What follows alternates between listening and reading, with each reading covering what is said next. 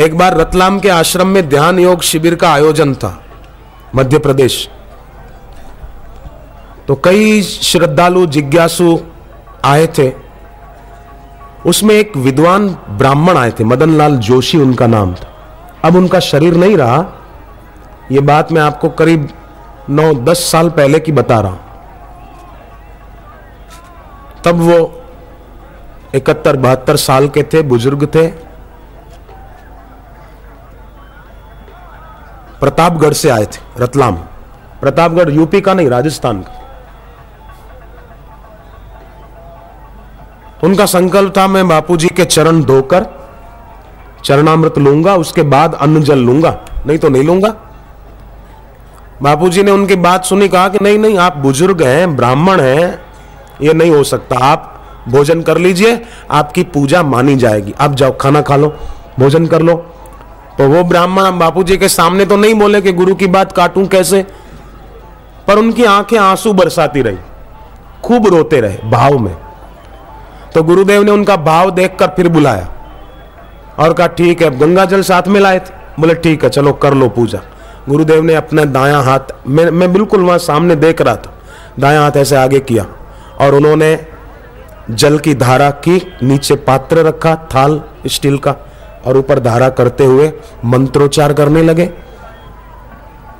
कामादि सर्पम व्रजगारुडाभ्याम विवेक वैराग्य निधि प्रदाभ्याम बोध प्रदाभ्याम धृत मोक्षदाभ्याम नमो नमः श्री गुरुपादुकाभ्याम। चरणों की पूजा भी हो गई। फिर मैं बराबर उन ब्राह्मण पे नज़र लगाए हुए था कि कहीं इधर उधर ना हो जाए। क्योंकि मुझे भी चरणामृत लेना था थोड़ा उनसे, क्यों छोड़ दूँ? मैं बराबर उनको नज़र तक कहाँ चले न जाए, नज़रों से खिसक न जाए। तो उन्होंने फिर कहा कि मुझे कुछ कहना है। तो उनको माइक दिया गया। बिल्कुल मैं सच्ची बात बता रहा हूँ, अपनी तरफ़ से मिलावट करके नहीं बोल रहा हूँ। तो वे मदन लाल जोशी जी, प्रतापगढ़ के साधक अभी भी आते हैं, वो उनको जानते हैं। वो माइक में कहने लगे कि मेरा संकल्प गुरु कृपा से पूर्ण हो गया। मुझे कर कमलों की और चरण कमलों की पूजा करने का अवसर मिल गया। मेरे नेत्र कमल और हृदय कमल पुलकित हो गए हैं। मैंने चरणामृत लिया। बुज़ुर्ग ब्राह्मण हूँ। सामुद्रिक लक्षणों के बारे में भी जानता हूँ। मैंने बापूजी के कर कमल और चरण कमल की पूजा के समय कई ऐसे चिन्ह देखे। तो पूजा करते समय बोले, मुझे भागवत का आठवां स्कंद और आठवें स्कंद की एक बलि राजा की कथा। भगवान वामन रूप में आए और तीन पग भूमि लेकर वामन से विराट हो गए।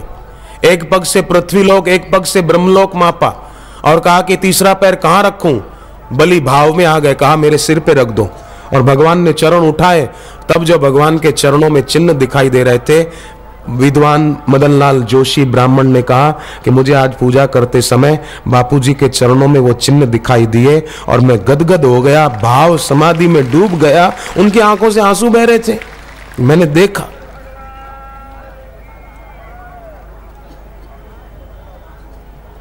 वेद व्यास जी के शिष्य ऋषि बोधायन, गुरु पूनम का दिन था, गुरु की पूजा करने के लिए कमल का फूल हाथ में लेकर जा रहे थे, तब नारद जी ने उनको देखा, कमल का फूल देखा, कहा कि ऋषि, ये कमल का फूल तो मुझे दे दो। क्यों? बोले, मैं भगवान नारायण के दर्शन करने जा रहा हूँ, उनके चरणों में अर्पित कर दूँगा, मुझे दे दो। तब ऋषि बोधायन की आँख में आँसू आ गए। बोले, ये फूल तो मैं गुरुदेव के लिए ले जा रहा था। तब नारद जी बड़े प्रसन्न हो गए। नारद जी ने कहा, ये तो बहुत अच्छी बात है। गुरु नारायण रूप है, गुरु ज्ञान को घाट। चलो, मैं भी इस बाने चलता हूँ। वेद व्यास जी के दर्शन हो जाएँगे। कैसी बढ़िया बात नारद जी ने कही।